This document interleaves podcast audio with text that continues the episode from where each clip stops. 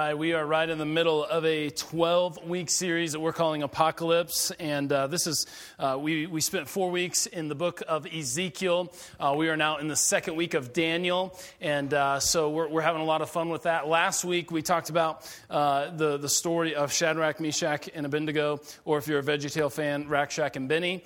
And uh, we talked about that story. And what we came to realize is that we can have a faith in the midst of captivity, in the midst of trial, uh, that declares, even if he does not.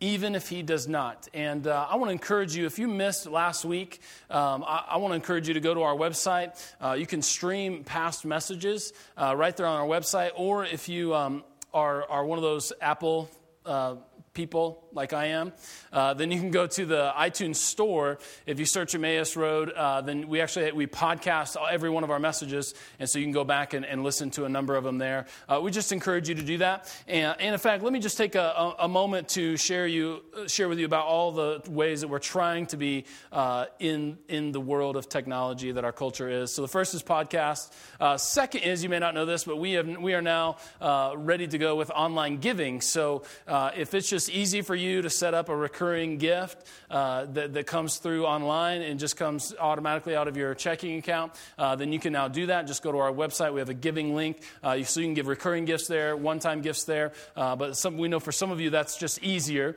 and more convenient, so we want to make that available to you. And then also, if you're a smartphone or tablet user and you have your smartphone or tablet with you today and you have the Bible app uh, that is published by YouVersion, uh, then we actually put the scripture right there on your phone for you. just search in the live section. Uh, there'll also be some sermon notes there uh, that you can follow along with, and you can add your own notes, email them to yourself uh, for, for you know, looking at later or, or, however you'd like to do that, however you would like to archive all of your sermon notes. So we try to do that, all of that to just uh, try to get you involved in the life of the church, try to get, all, try to get you all the information that you can uh, so, that, um, so that you are well equipped for the life of faith that God has called us to. All right, so today, we are in Daniel chapter 7. this series has been filled with um, weird stuff, right? Are you guys with me? We looked at like uh, we looked at Ezekiel chapter one, where Ezekiel uh, sees a heavenly vision, and it's like all these weird creatures and wheels within wheels, and it's just bizarre. And then we looked at Ezekiel chapter 4, where Ezekiel uh, lays on his side, all bound up, and then eats food that's cooked over human excrement. That was awesome. Um, and so we're looking at all of these kind of really weird passages of Scripture. Then we took a break and looked at Rack Shack and Benny, and that was just all really um, uplifting. And we're going to be back into the weird stuff today. So, you guys ready?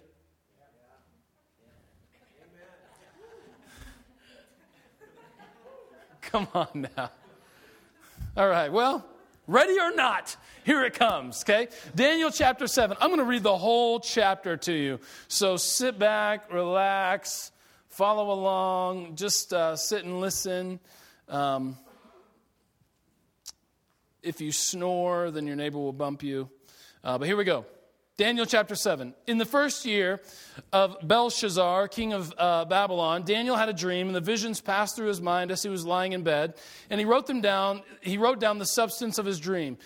Daniel said, In my vision, I looked, and there before, my, there before me were four winds of heaven churning up the great sea, and four great beasts, each one different from the others, came up out of the sea. And the first was like a lion, and it had wings of an eagle. I watched until its wings were torn off, and it was lifted from the ground, there as it stood on two human feet like a human being, and a human mind was given to it. And there before me was a second beast, which looked like a bear, and it was raised up on one of its sides, and it had three ribs in its mouth between its teeth.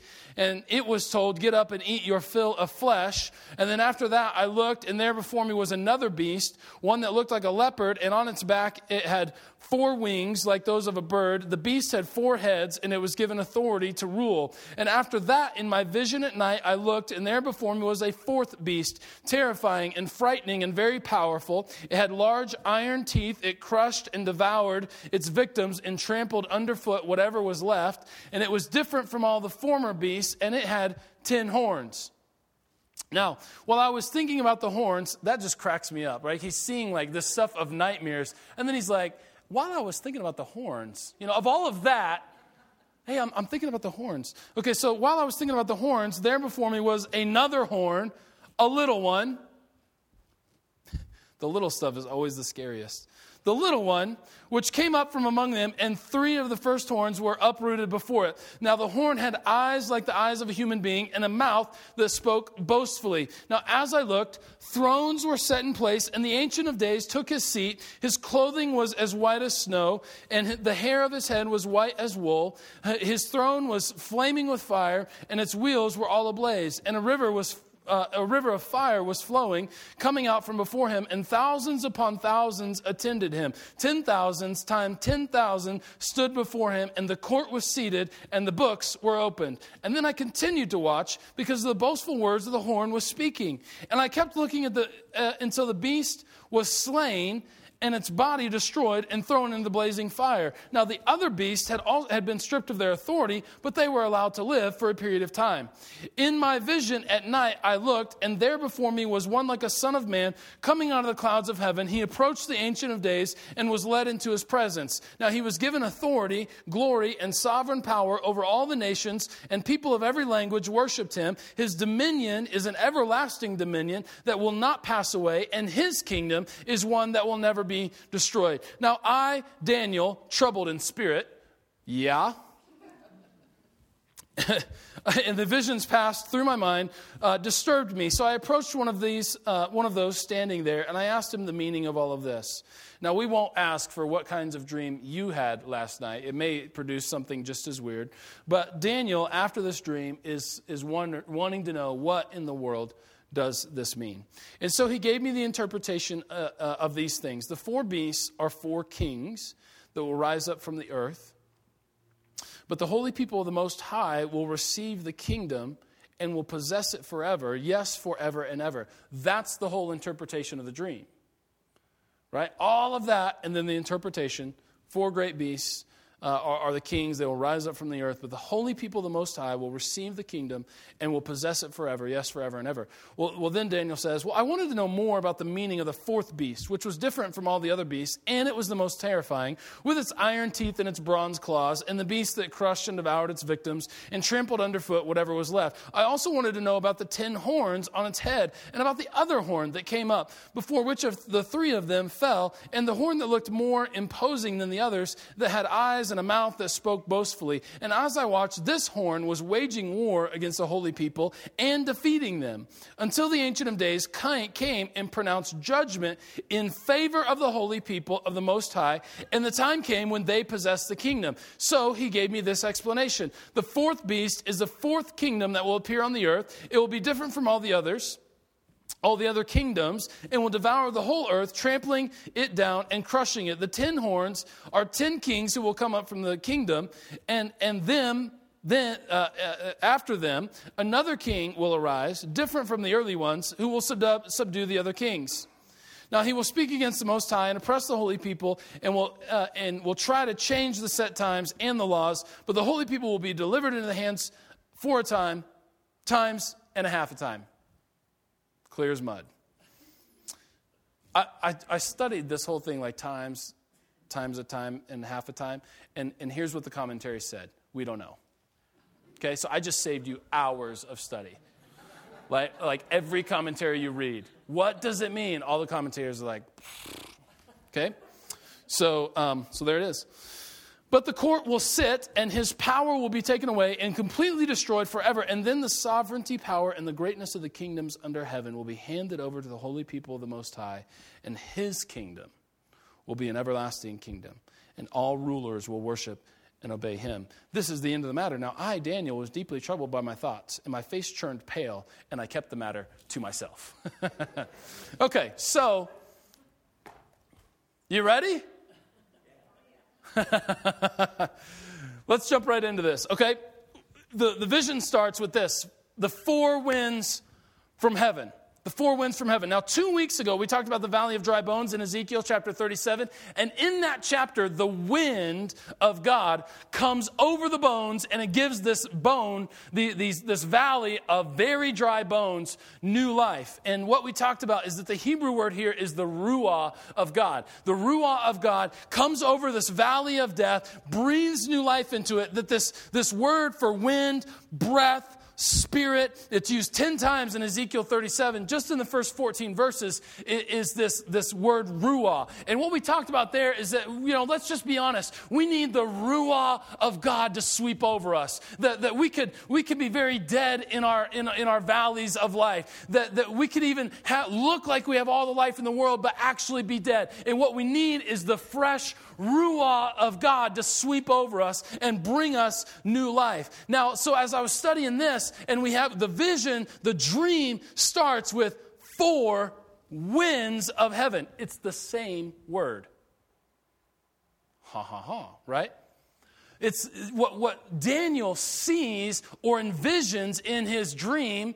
Maybe we could call it a nightmare. What he sees is the very Ruah of heaven. It's the Spirit of God. And now, automatically, I'm like, why are there four and not three? If it's the Ruah of God, it would make sense for him to say, I saw three Ruahs, right? The Father, the Son, the Holy Spirit. That would be a nice little Trinity roundup thing, and we would all be just feel really good about that. But there's four, which is like, that's not great. You know, why isn't there three? And so, why are there four ruahs of God? Well, it, it, it's, this, it's this way of saying that the, the ruah of God, the wind of God, the Spirit of God is coming from every direction. There's, there's, there's winds of God coming from every direction in this passage, in this dream.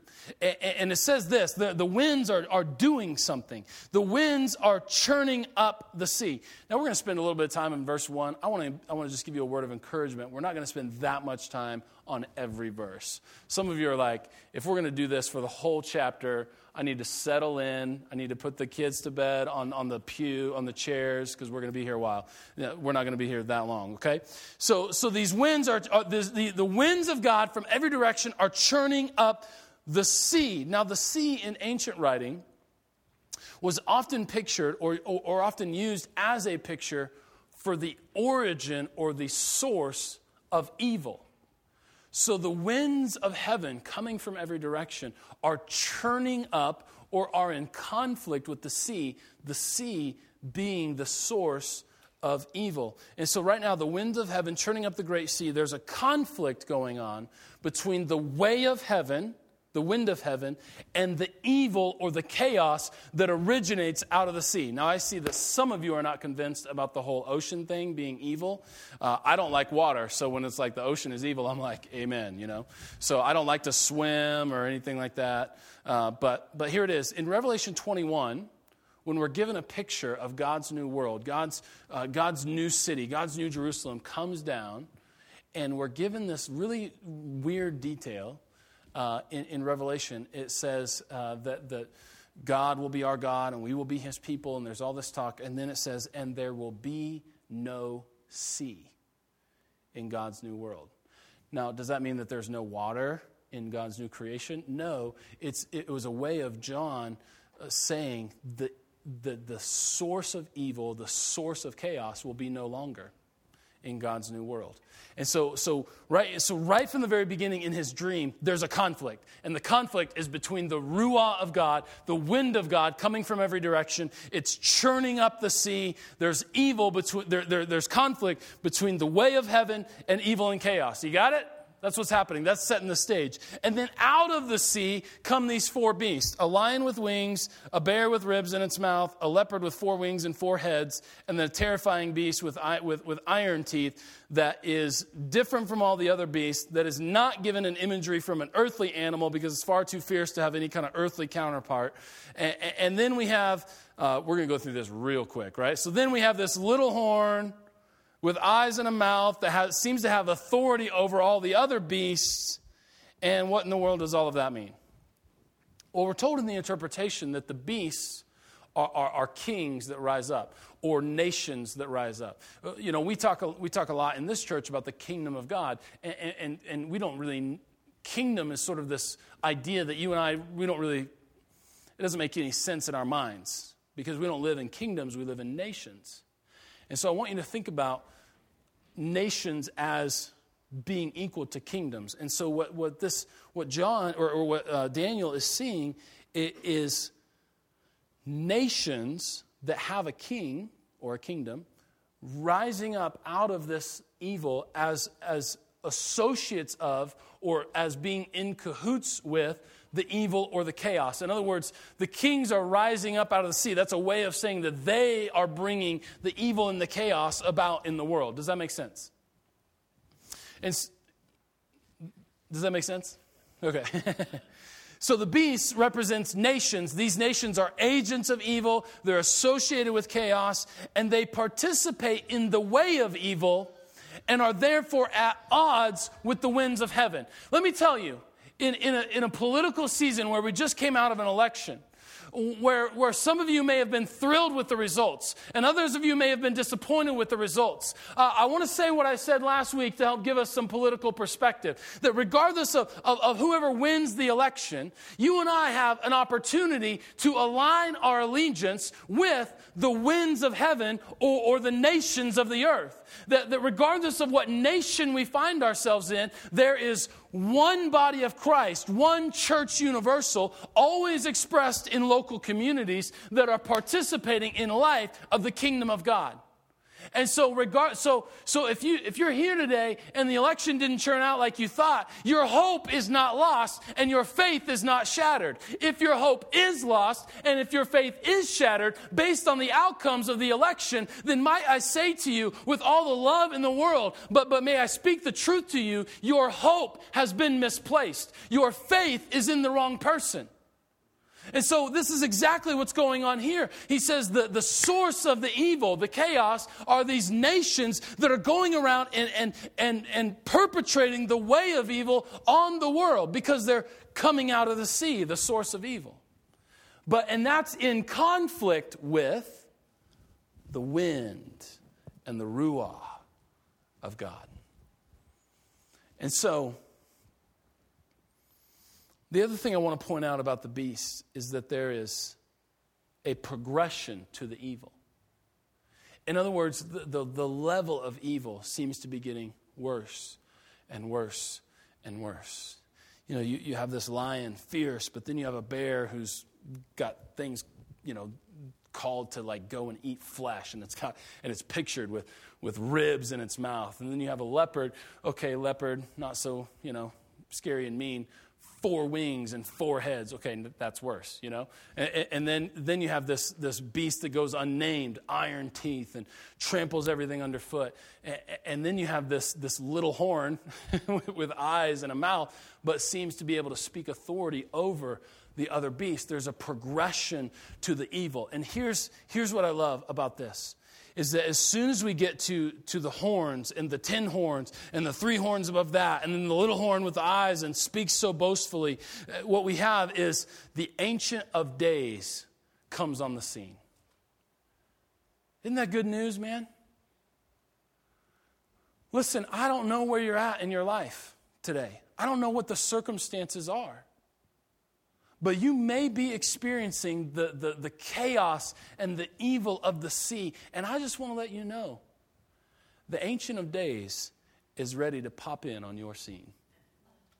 And, and listen to this. Here, here's the description of, of the Ancient of Days it's this, it's this one of, of, of wisdom and of purity because the, the Ancient of Days is wearing a white robe and he has white hair. Those of you with white hair this morning, find comfort God has white hair. Isn't that good stuff? If you have white hair today, no worries. God has white hair. So, so sport it like you're proud. If anybody gives you a hard time, just tell them Daniel says that God has white hair. So take that. And I would encourage you to say, take that. Uh, and, and, then there's, there's signs of power, there's fire, there's light. And remember, as we've gone through all of these apocalyptic books and these passages, fire is a consistent theme representing the presence of God. And, and represent, like God is pictured oftentimes with fire. And then he's attended by thousands and ten thousands. And if you read the rest of the book of Daniel, you have other kings who are attended by hundreds or maybe thousands. And so when the Ancient of Days shows up, the, the, the, the Daniel wants us to know that he, God of the universe, the, the most powerful one there is, he's not attended by hundreds, he's not attended by thousands. Those who attend him number thousands upon thousands, ten thousands upon ten thousands. It's a way of, of Daniel speaking of the authority of the Ancient of Days. And, and the Ancient of Days comes in and he sets up a courtroom. Because what we have here in, in, verse 9 is that there were thrones that were set in place. And, and, and that's, a, that's a, a, a word picture where in the midst of all this evil and this chaos and things coming up out of the sea and, and, just madness going, and in the midst of this conflict between the Ruah of God and the way of evil, God comes in, the Ancient of Days, and in his white robe with his white hair, his white beard. You got to help me out here. He comes in and he sets and he sets up a throne room, and he sets up a courtroom. Boom with this throne, and he places judgment on the evil. Now, remember when we talked about that judgment isn't just God being a mean guy, but judgment is God sorting things out for his way of good in the world? Remember that, that if God if we see God as the, the white haired guy, the white robed guy who just hates me and is waiting to catch me doing something wrong, then that really affects the way in which I enter into worship, or that really affects my ability to enter into worship. But rather, this white robed, white haired image of God and the Ancient of Days is coming to pronounce judgment as a way of sorting the evil out to bring about the good. Are you with me there? The judgment isn't just God being a mean guy. Judgment is God sorting things out. And, and you know what? I would expect a battle in this passage, right? I mean, here, God, God, the Ancient of Days, shows up on the scene. He sets up his throne. He's ready to have court, right? And, and any, if you've ever been to court, you know it's a, it's a fight, right? There's, there's one side representing, you know, there's a representative of each side, and they go at it, and they're ready to fight. And that's what we would expect in a courtroom. And I would particularly expect that with the kind of beasts that are here in this passage, right? I mean, we've got a lot of violent imagery going on. And we would expect there to be a fight, but there's not. We expect there to be a battle after all this violent imagery. And we certainly expect that the, the sea and the beasts out of the sea wouldn't go down without a fight. But there is no battle. In fact, verse um, verse 11 i kept looking until the beast was slain and his body destroyed and thrown, and thrown in the blazing fire.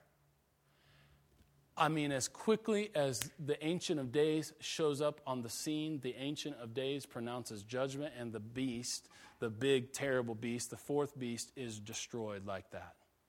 Isn't that cool I mean, as quickly as he shows up on the scene, pronounces judgment, and the judgment against the beast is quick, it's decisive, and it comes with no contest. And this isn't the only time this happens in Scripture, where we have all this imagery of, of violence, and we would expect there to be some big fight, some big battle. I mean, you would expect with the, with the level of detail that we're given here that Daniel would have said, and then they, then they fought it out, and then this person, you know, looked like the Ancient of Days was going to lose, but then he pulled in at the end, you know. I mean, you could just kind of like, you could, I mean, like, this is like the stuff of Hollywood if he had described it, but he doesn't because there is no battle. As soon as the Ancient of Days shows up, the beast, the big, terrifying beast, is pronounced dead on the scene and thrown in the blazing fire. This is not the only time that this happens. In Revelation chapter 19, we have a similar setup, right? We, have got, we've got um, We've got Jesus, who's, who's pictured as, as having a, his robe dipped in blood. He's coming in on a white horse. There's a sword coming out of his mouth. And, we expect there to be sort of this epic battle between good and evil. Who will finally win in the end? We read the end of the book and we win, right? There's no battle in Revelation chapter 19.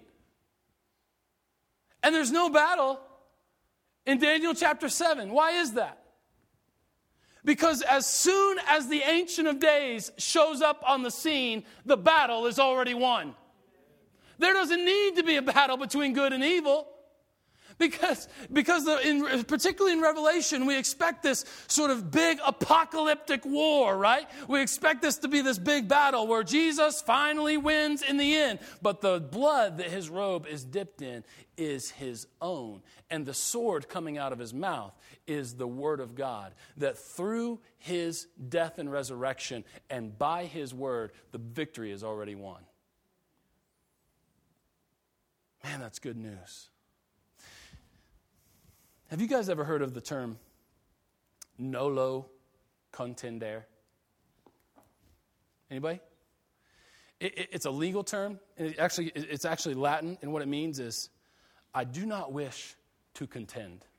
That is, if a charge is being brought against you, you, you can plea in some states not guilty or not guilty, but you can plea nolo contendere.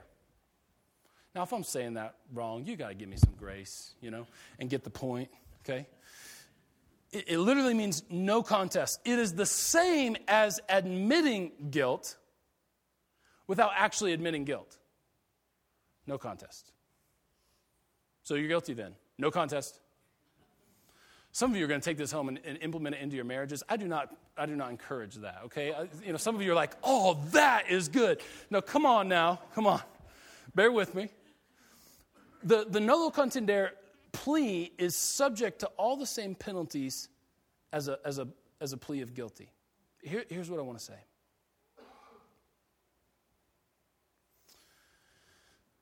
That when the Ancient of Days shows up, the devil has no option but to plea no contest.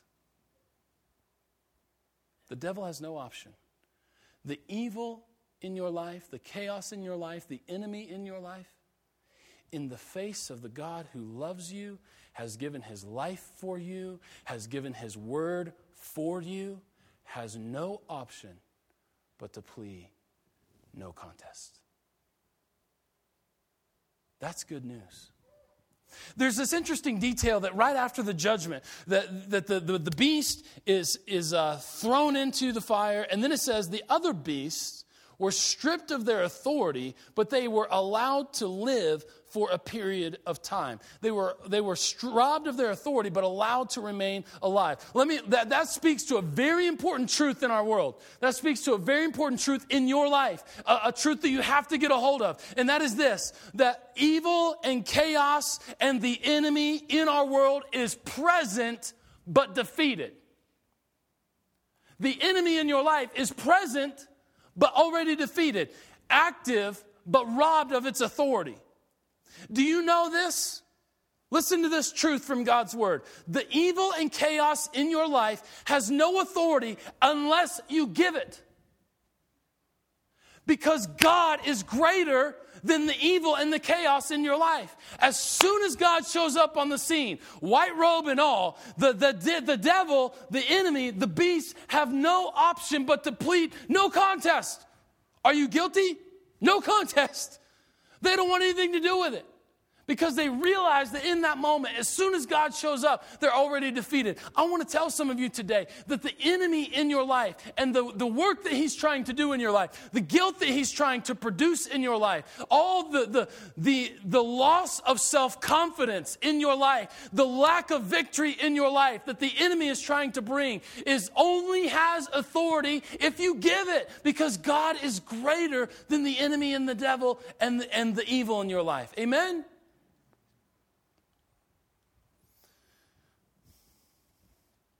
And so, what I want to encourage us to do is, I want us to go about some situations where we would normally have be in this in the middle of this conflict between the, the nations of evil, the, the way of the world, and the Ruah of God. And, and, and when that conflict is happening in our life and we're tempted to give our allegiance to, to the evil of the world, to proclaim the truth of God in our lives, so that in that moment, the devil has no option but to say, Nolo contendere. Like, like when your kids are driving you crazy and, and your marriage hangs on by a thread and they're talking about layoffs at work, that's a conflict. That's, that's craziness. And you just feel like your life is out of control. How about you rest on the promise that God will never leave you or forsake you, and that He can work all things toward the good for those who love Him? So that if you're in that situation, you're working too much, they're talking about layoffs, you're trying to make ends meet, your marriage hangs on by a thread, and your kids are just driving you crazy. What if we pronounce the truth of God? That God works all things together for the good of those who love Him, that God will never leave me or forsake me. And when you pronounce that truth in your life, the devil says, No, low right? I want to get, I want to, I want you guys to grab a picture of the kind of, of conflict that's going on in your life and the power that you have in that conflict to determine the winner. Right? I'm not trying to bestow upon you too much power, but I am trying to bestow on you the, the right to preach God's word to yourself. You don't have to come to church to get preached to. You can preach to yourself. And when you do, man, the devil backs up. No contest. I got nothing. That's like the, yeah, if we were to translate that like into modern Ebonics, it'd be like, I got nothing. Right? Come on, you guys gotta help me out. Like when you've experienced victory over that addiction, but right now you're tempted and it's starting, you're starting to slide right back into old habits. And then in that moment, you need to realize that you are made righteous by faith. And God, the true God, the Ancient of Days, is your only God. And there is no substance or habit that will rule over you. And when you come to that truth and when it sinks into your life, the Ancient of Days shows up on your, in your situation and the devil says, Nolo contendere. I got nothing.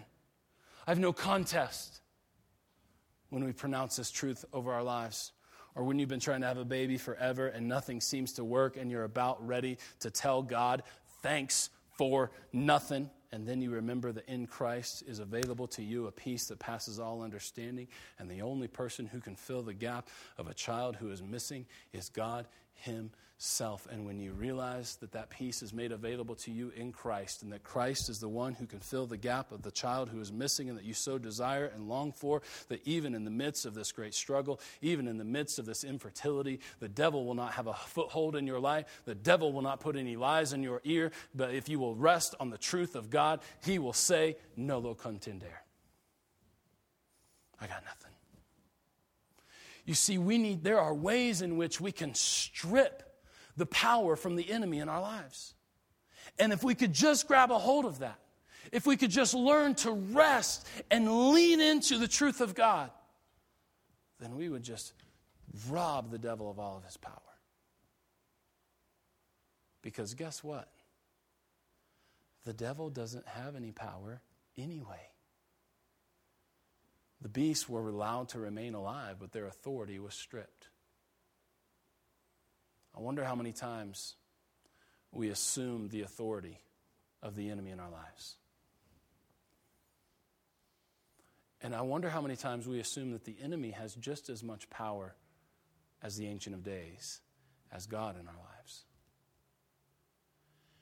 And I just want to encourage you today from this bizarre vision, this bizarre dream of Daniel's that teaches us this incredible truth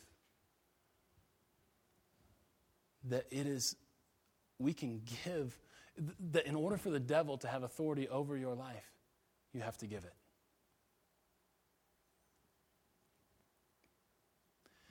Now, that doesn't mean that bad things will never happen to you. It doesn't mean that you won't be disappointed. It doesn't mean that you won't be frustrated.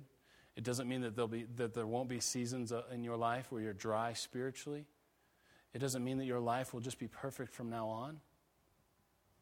But what, it doesn't mean that the devil will even be active in your life trying to derail you all the time.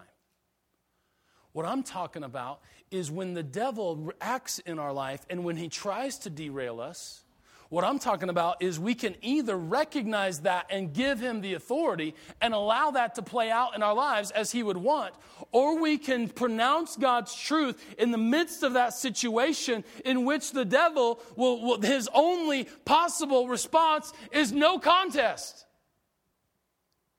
God is on the scene, and I got nothing. Man, that's good news, church. That is good news for us.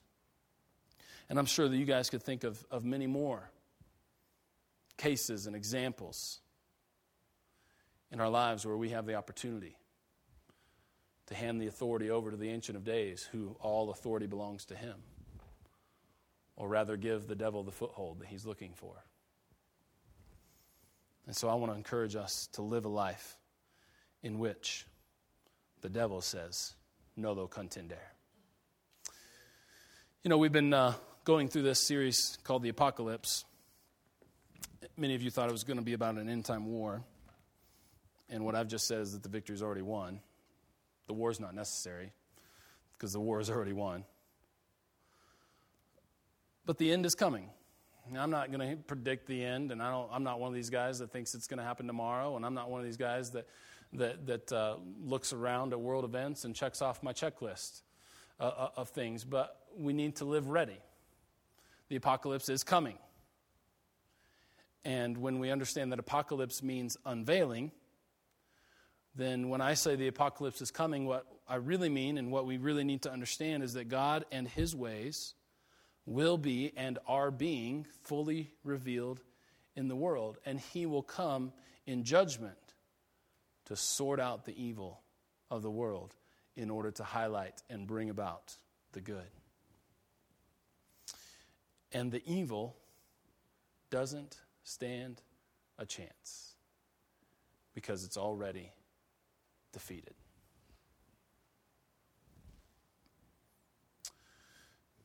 I lead a life group on Thursday nights, or at least I think so. We haven't met in a couple weeks.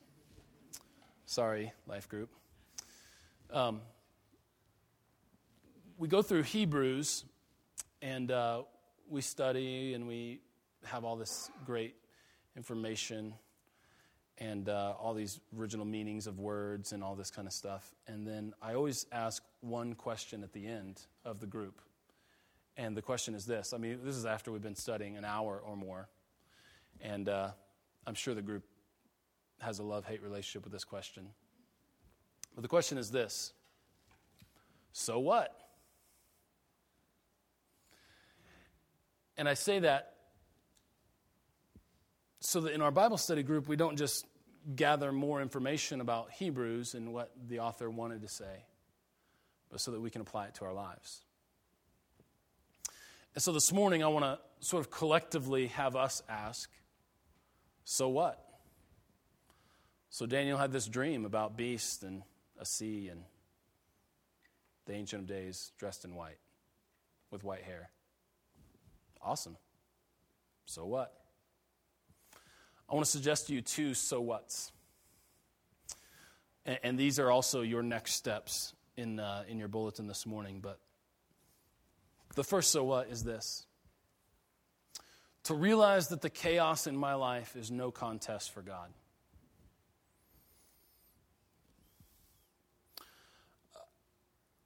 I, just want to point out what is probably obvious, but I just want to point out to you that, that God is greater than your situation right now.